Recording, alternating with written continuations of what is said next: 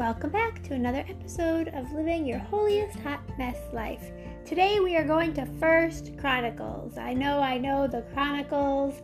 People usually skip them or think they're a snooze fest, but there's a lot of good stuff in Chronicles. We're going to First Chronicles chapter 13, and we are looking at the last two verses in the chapter, verses 13 and 14. And actually, I was about to say, and they read as follows, but I guess I'll give you some context. Um, the covenant box, which is where the Ten Commandments that God had given Moses was, David wanted to move it and bring it um, to Jerusalem. And so they went and they got it and they were in the process of moving it. And a lot of people know the verses before what we're focusing on for today about how the ox stumbled and a man named Uzzah stretched out his hand to like balance the box and God became angry that Uzzah had the audacity of touching this holy box and so he killed him for touching the box and he died right there and David was just like beside himself because he couldn't believe God punished Uzzah when Uzzah was just trying to keep the box from falling. But I always thought it was a lack of faith in God. Like it's God's box. He's perfectly capable of taking care of it himself. But then David was scared and he didn't know like how can I now move the box if like somebody touches it and they're going to die. So, in verse 13 and 14, which is where we are, it says So David did not take it with him to Jerusalem. Instead, he left it at the house of a man named Obed Edom, a native, native of the city of Gath. It stayed there three months, and the Lord blessed Obed Edom's family and everything that belonged to him. I feel like we gloss over these verses because so many times we focus on like the whole Uzzah death and God's anger thing. but I really wanted us to focus on these two verses because I felt like God was pointing out to me the fact that we have this man named Obed Edom, right? And he lives in Gath. And David just leaves this box there with him. So Obed Edom had to have known what had just happened that Uzzah had touched the box and that the Lord um, had killed him right there. and I don't know if I were Obed Edom, I don't know if I'd want this box in my house. um, I don't know how I'd feel about that. Like, what if there are small children? Are they to bump into the box and God's to kill them?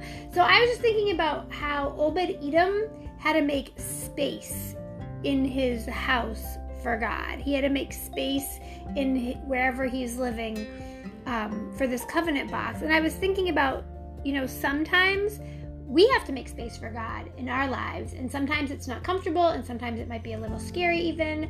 And so I want us to pause and reflect when is a time where you've had to make space for God? And we'll be right back.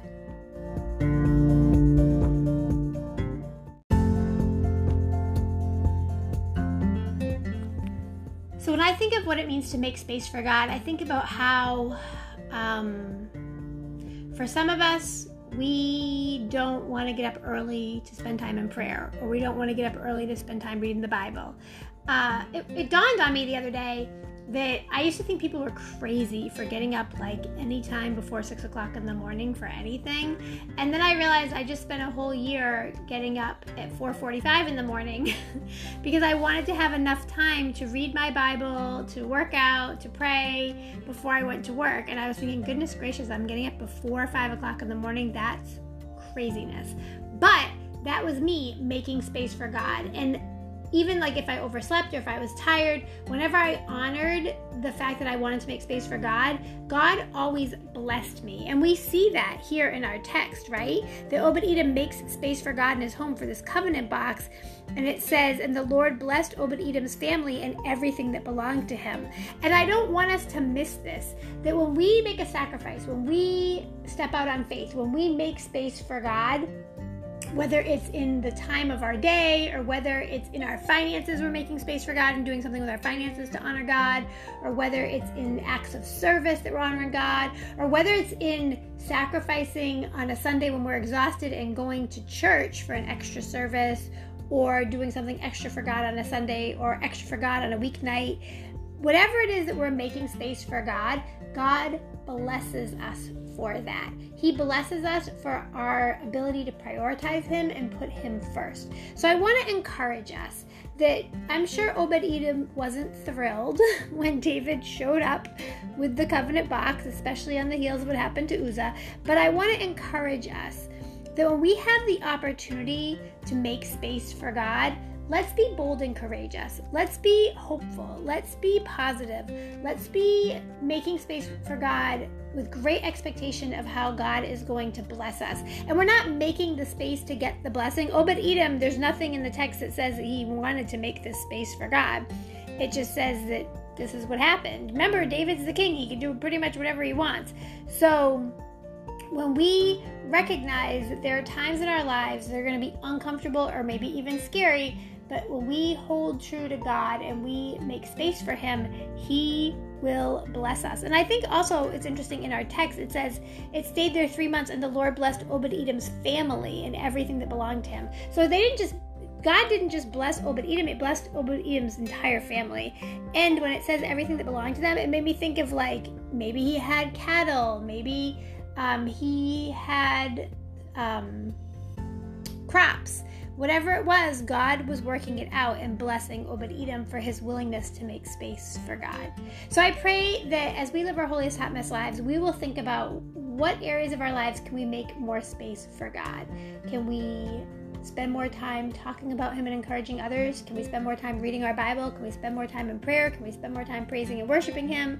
Can we spend more time in service? Can we spend more time in tithes and offerings? I mean, more money in tithes and offerings. What is it that we can do to make more space for God?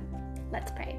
Hallelujah, Lord God. Hallelujah, Jesus. Thank you, Father God. Lord, we thank you and praise you for who you are, for your goodness, your grace, and your mercy. Lord, we thank you that when we make space for you, Lord God, you bless us, Lord.